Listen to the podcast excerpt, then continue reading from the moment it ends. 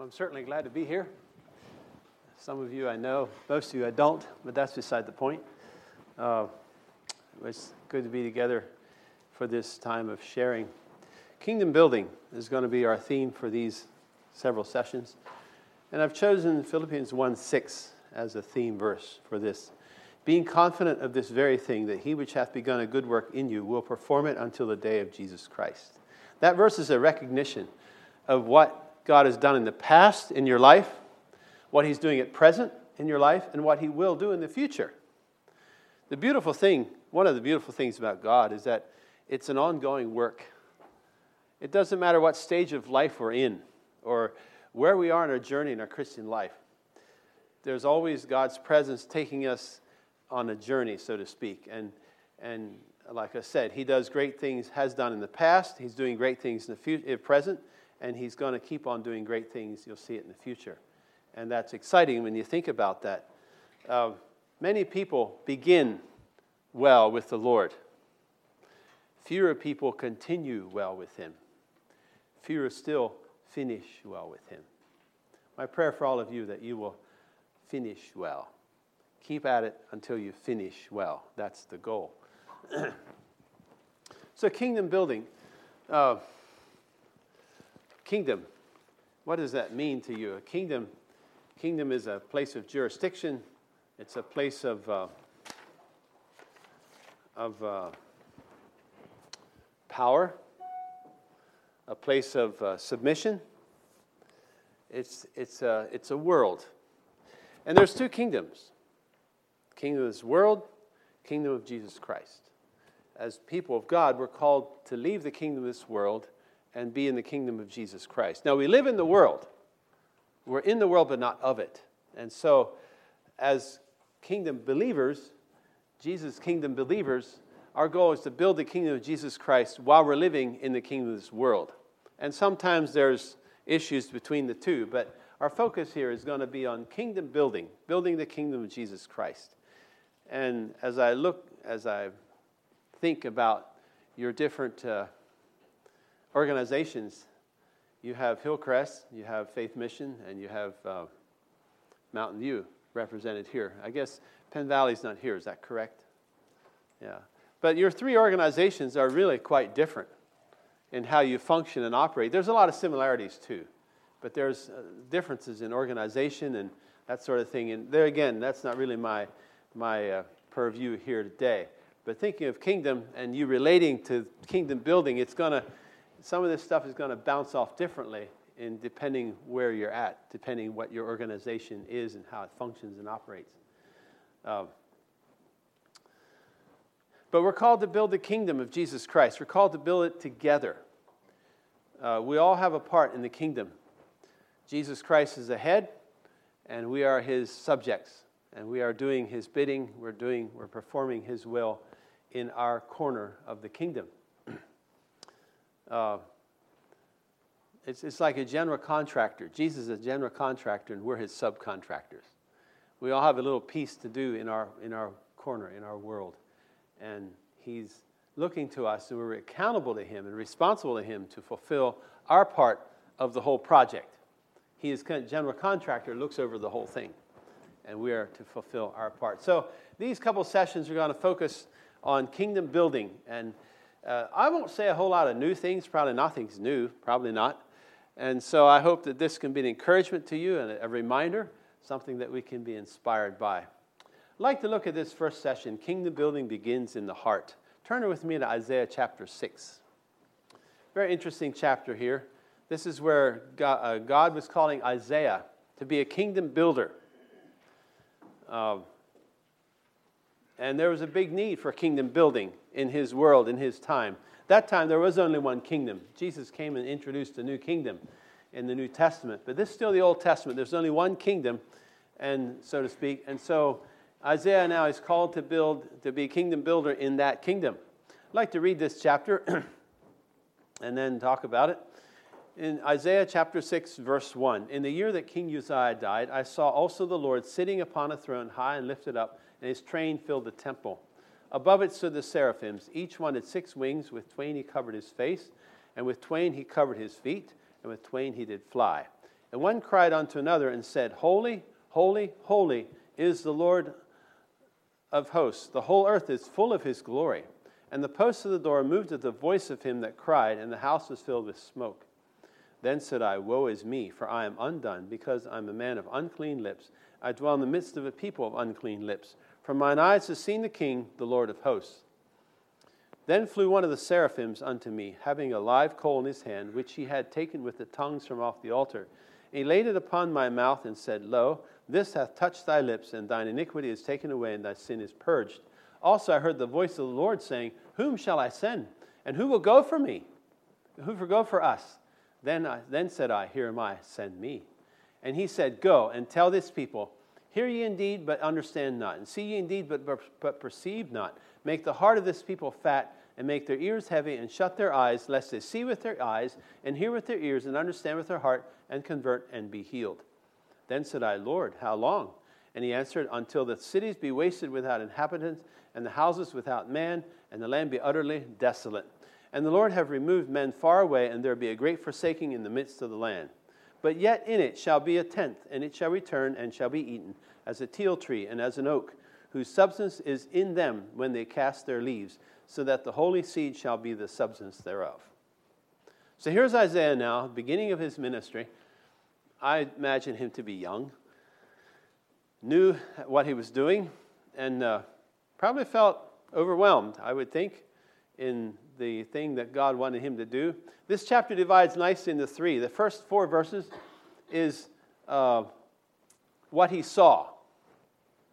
And the next verses, verses 5 through 9, is what happened to him. And then verse 9, or verse uh, 10 and verse 9 and 13 is uh, uh, what God told him to do. So in these first verses, and I, I take this very literally, I, I, think it happened in a sense that he saw it, he experienced it, he felt it. Uh, one reason I feel that way is because uh, this same scene is replayed in John, uh, with the Apostle John in Revelation 1, when he saw the, in Revelation 5, he saw the throne room scene of God there in heaven. Describes some of the very same things here. And I, I think it was a literal experience he had. Uh, also, uh, the uh, the conversation he had, and I, to me it just looks literal, and I, I take it that way. So I'm giving it to you in that context so you understand where I'm coming from. In these first verses here, he saw God sitting on his throne, high and lifted up. He, these seraphims are angels. And it says they each had six wings. Uh, they covered their face, they covered their feet, and they did fly. And they were crying, Holy, holy, holy is the Lord of hosts. The whole earth is full of his glory. And this tells us something. Uh, when you think of God, what is his most basic characteristic?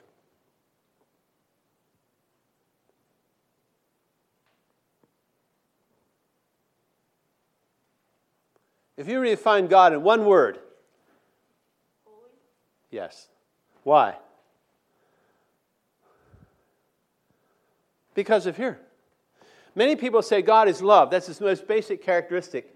No, the angels aren't saying love, love, love. They're saying holy, holy, holy. What does holy mean? Someone tell me.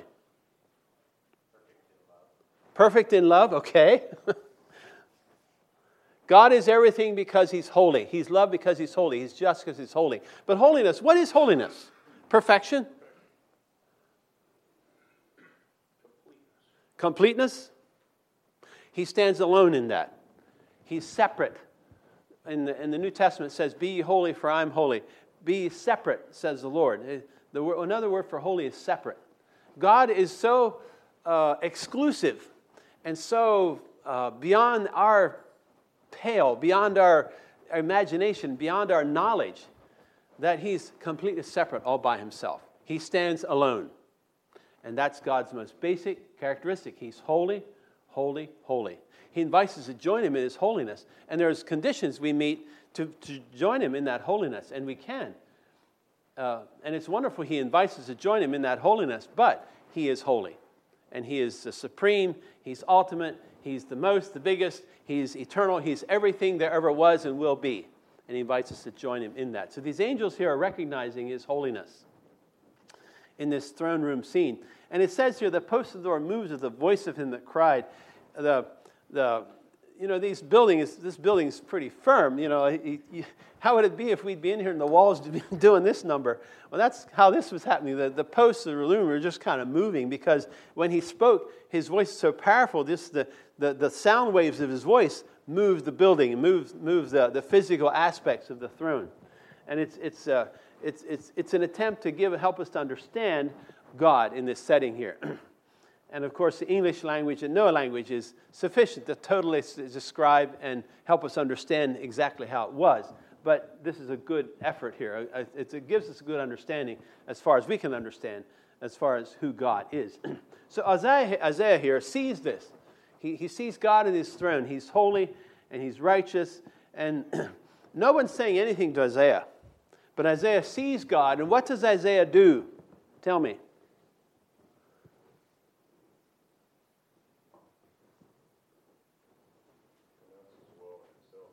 Yeah. Picture, uh, uh, how, how, do you, what do you think he's doing physically when he's saying that? Can you use your imagination a little bit? Okay? Trembling. Good. I picture him face down in the dirt. That's what I picture. I don't know if that's how it was, but at least very, very humbled, very contrite. Woe is me, I am undone. That word undone means ruined. I'm ruined. It's like uh, a. Uh, uh, I remember I was working at a place and I had to go inside this enclosure. I spray fruit trees, that's what I do. So I had to take my hose over the fence inside this enclosure. And inside the enclosure was a dog tied uh, by a dog box. And he was barking at me, but you know, I wasn't going to hurt the dog and I was staying away from the dog, wasn't going to make contact with him. I put my hose over the fence and went around to the other side, went through the gate into the fence, and I had the nozzle of the hose in my hand. This dog just was Isaiah. He was undone. He just melted. He just laid in the ground. He just, he was totally ruined. I felt so bad for him. I wasn't trying to do anything to him at all, but he was so, he was, he couldn't get away because he was tied and, and I was close enough to him that he felt so threatened by me that he was absolutely helpless. I mean, I could have taken his throat and just cut it right there. He'd have done absolutely nothing. He was undone. I felt sorry for him. Um, but Isaiah here, he saw God in his holiness, in his temple. He saw, he, he, he just heard the angels, holy, holy, holy. And, and, and he saw himself in comparison to that. And, he, and I picture him on his face, trembling, uh, just completely overwhelmed. He says, I'm undone. I'm ruined. I have absolutely nothing to give, nowhere to go. I'm finished. Because I'm a man of unclean lips. And he saw the holiness and purity and perfection of God. Now, God wants Isaiah here to be a prophet, a spokesman for the kingdom. And think about it. What does a prophet do?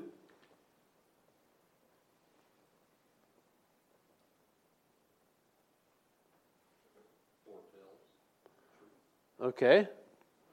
And what part of his body does he use? His mouth. Do you see a problem here?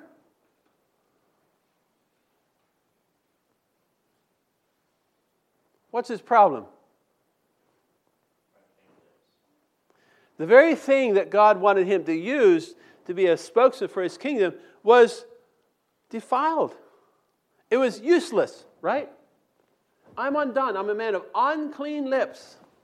I can't do anything. I'm finished. I'm through. There's absolutely nothing I can do that would be helpful to you. Right? What does God do about it?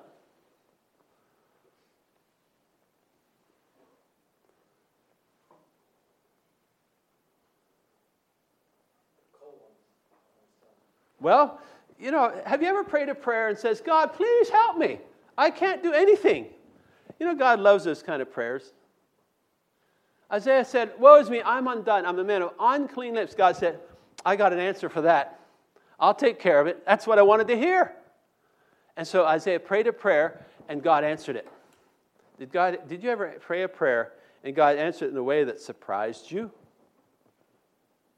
Do you think Isaiah was surprised how God answered his prayer here? I think so. Yeah, let's look at what he did. Then flew one of the seraphims unto me, having a live coal in his hand, which he had taken from, with the tongues from the altar. What's a tongue?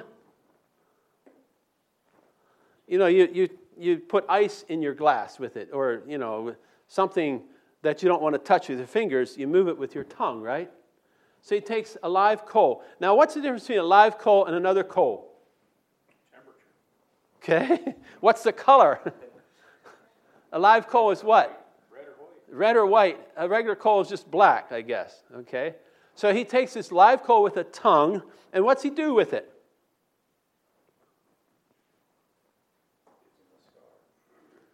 Yeah, what's the word he uses here? The verb in verse 7. Well, King James has another. What's, I don't know what version you have there. Pardon? Okay. In the King James, it says laid.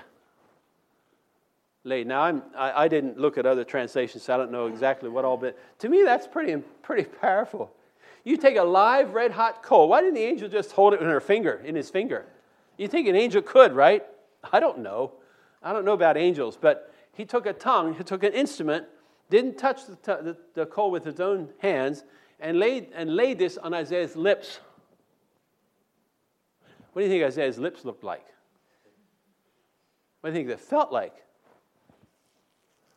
You know, when you take, you take something hot and put it on something cold uh, or something dry, what's the difference between that and p- taking something hot and putting it something on something wet?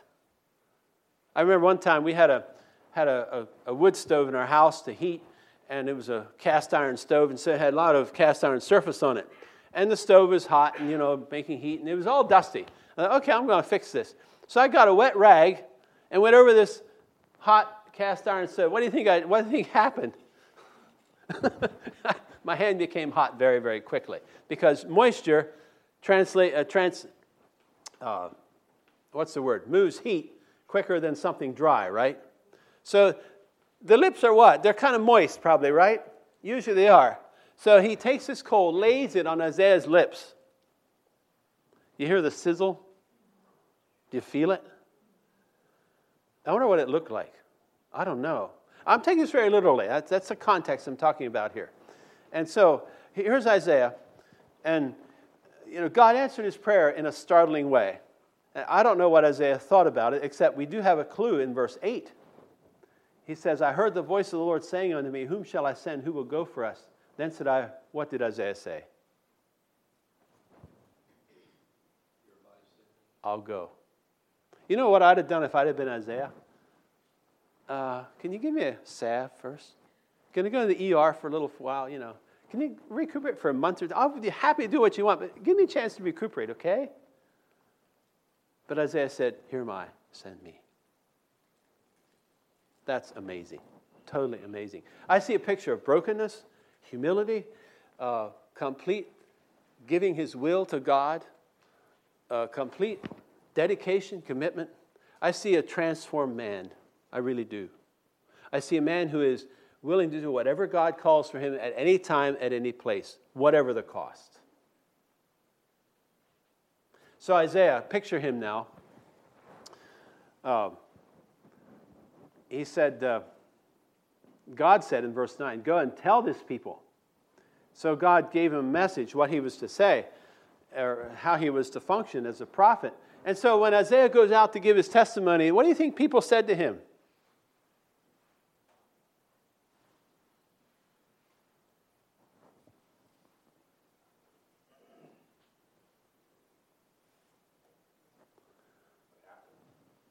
What happened? Did Isaiah have a testimony to, to share? Absolutely. He had a story to tell. I'd like to tell you what God did for me in my life. See my face? God worked in my life.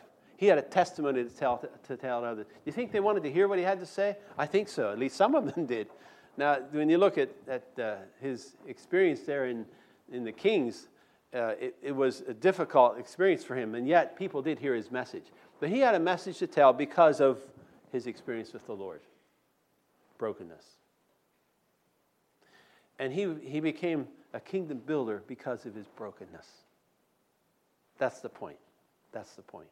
Kingdom building begins in the heart, begins with brokenness, begins with giving up our will, saying, Not my will, but thine be done. Regardless of the cost, regardless of what it, what, what it means for me, regardless of whatever else is required, I'm willing to go and do whatever God asks without reserve. And I, I, am so inspired by Isaiah's example here. He could have said, You know, Lord, I, I, I really want to do what you want to have me to do, but, you know, give me some time to think about it or let me go to the hospital, or, you know, he could have all kinds of excuses. Moses had those excuses, remember? He had all kinds of excuses, but not Isaiah. He said, Here am I, send me, in the condition he was in. And God isn't looking for us to be, I want to be careful how I say that. God isn't looking for us to be qualified, but he qualifies us. Is that biblical? I think it is. Now, he wants us to be qualified as well. I mean, uh, how should I say this? there are things that, that we do or, or requirements he has that we fulfill that helps him choose us, if you know what I'm trying to say. And yet, we will never be everything God wants or requires of us without his grace and without his working in our life. And so, as we submit to him, he qualifies us. He makes, us, he makes it possible for us to do whatever he asks us to do. And uh, it's, it's, a, it's a journey, it's a commitment, and it's an ongoing commitment. It starts at the beginning and keeps on going. Uh, it's, it's something that God does, wants to do in her life, and it's very important brokenness. That's where kingdom building begins. Wherever you're called, wherever you're at, whatever God is asking you to do, that it, that's where it starts. I remember when I was a teenager, I was 16 actually, and we had in our church Melvin Glick. You remember him? MIC board member? Uh, he, uh, he was speaking to the young people at our church, and I was listening very closely. He said, I want to tell you, young people, a big, very important secret that will help you be very successful in your life. Would you like to know what it is? Of course, I, yeah, I want to know what this is. I was all in. I want to know everything I could do to be what I could be for God. God was an amazing person to me. And, and he said, and I listened forward with both ears. What's he going to say? You know what he said? Said, read your Bible every day. Is that all? Yes, that's all. That's all. You know what he was saying in that? There are some very important basic things in the Christian life that we need to do as long as we live. It doesn't matter how long we live, doesn't matter whatever we accomplish, wherever we go, whatever we're doing, there's always a need for brokenness. Getting close to God, being, uh, having our time with God, being in tune with God, that we will never outgrow our need for that. Never. Never. It doesn't matter whatever we ever do. We can be the, you know, whatever you want to think. But if we get away from that personal, close time of brokenness with God, we will cease to be effective for Him. We will cease to be kingdom builders for Him. Kingdom building begins in the heart, begins with brokenness, begins with our everyday quiet time with God. And that, that's Bible reading, that's prayer, that's memorization, it's meditation, it's all those things. And as we do those, God will bless us, He will use us, and equip us the way He did Isaiah. And it may, we may have some marks on us, we may have some scars, we may have some things that we say, oh, I wish it wouldn't be there. And yet, God will use that to magnify Himself through us. But we just have to make ourselves available to Him in brokenness. Jesus Christ is a supreme example for us in this. Here's a question for you. And maybe some of you have thought about this, but who crucified Jesus Christ?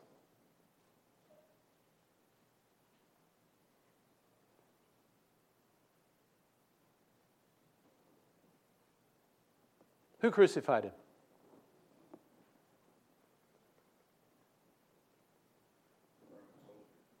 Roman soldiers? Who else?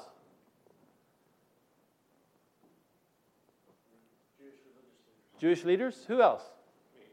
Me. Me? Who else?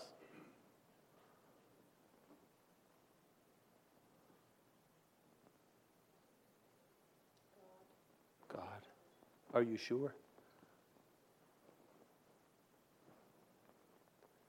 When Jesus was in the garden, remember he prayed? Father, if there's some other way. Who is he praying to? His Father ultimately, who crucified Jesus?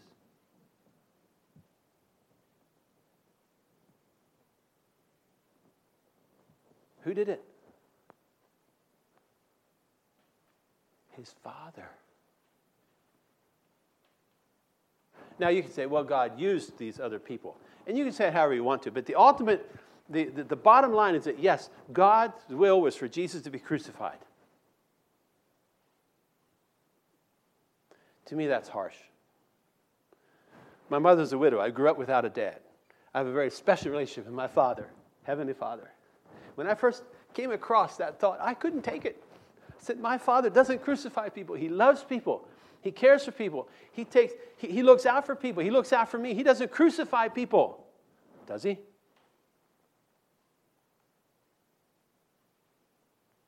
He did his son. If he did his son, does he me? Yes, he does. He does. Many people will have a difficult time in their life and then they go back and have a Gethsemane. Not my will, but thine be done. Jesus had Gethsemane first, then he had the cross. A lot of us, we have a difficult time in our life, and we struggle and we strain and we pray, and we have all these issues, and we oh, we are struggling. And finally, we get to the end of ourselves as not my will. We submit ourselves to our will. And then we can have a crucifixion. But the crucifixion won't come until we have a Gethsemane. For Isaiah, this experience in Isaiah 6 was his crucifixion. It really was. It completely, he says, I'm undone, I'm ruined. It completely finished him. He had nothing more to say, nothing more to offer. He was completely in God's control. That's where God wanted him. The beautiful thing about Jesus Christ is that he had Gethsemane, he had a crucifixion, and then what was after that? Yes.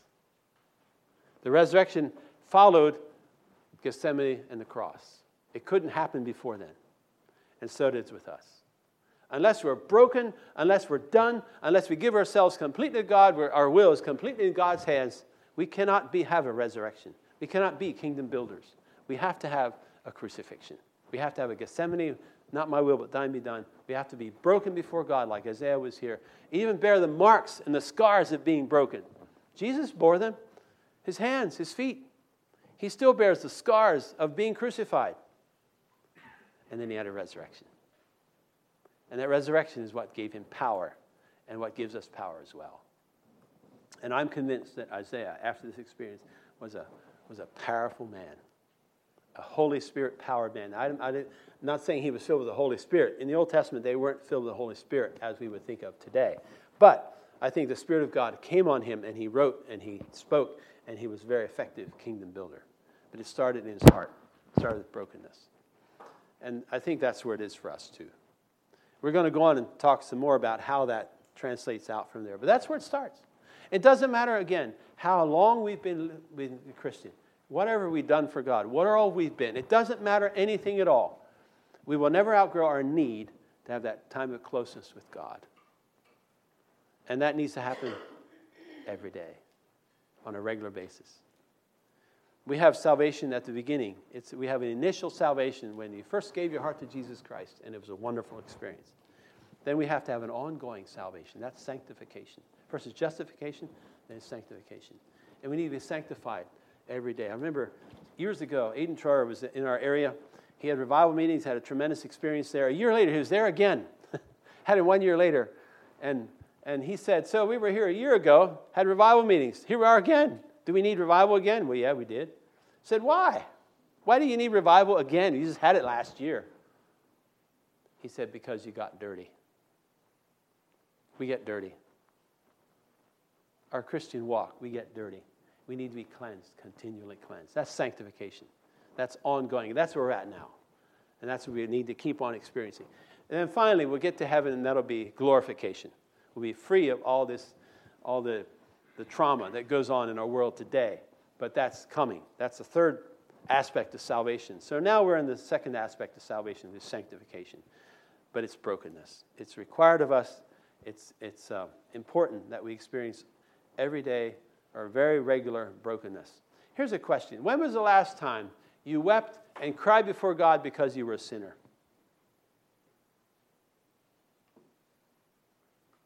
When was the last time that happened for you? Oh, you say, well, yeah, when I became a Christian, I was crying. I was broken. That's great. That's wonderful. Has it happened since? Have you been broken before God to tears because you're a sinner before God? That's what I'm talking about.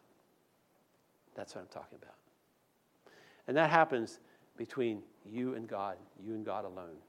Just you two, no one else. It's important that we have these experiences. Very important. Brokenness. Maybe you have a comment, question. Maybe it's something you don't agree with, or you have a comment to make.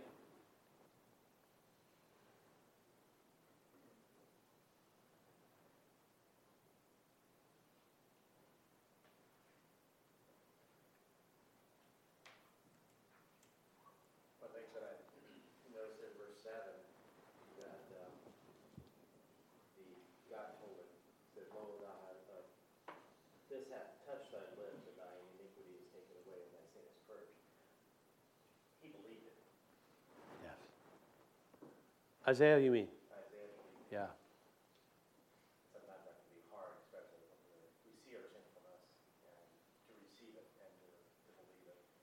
sin." Mm-hmm. That's powerful. Mm-hmm.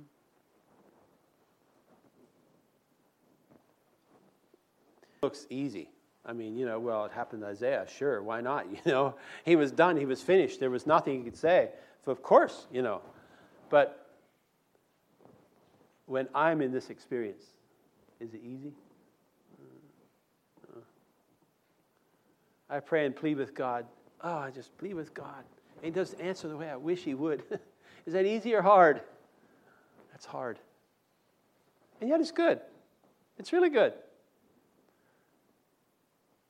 And because of this brokenness, Isaiah became a real blessing. The book of Isaiah is a wonderful book. Read it, study it. It's a salvation book has a lot of salvation nuggets in it prophecies of Jesus coming as the Messiah and so on. It's, it's a wonderful book. And he wrote it out of his brokenness, out of his ministry for the Lord Jesus Christ. Thanks for your attention. God bless you. We'll take a break.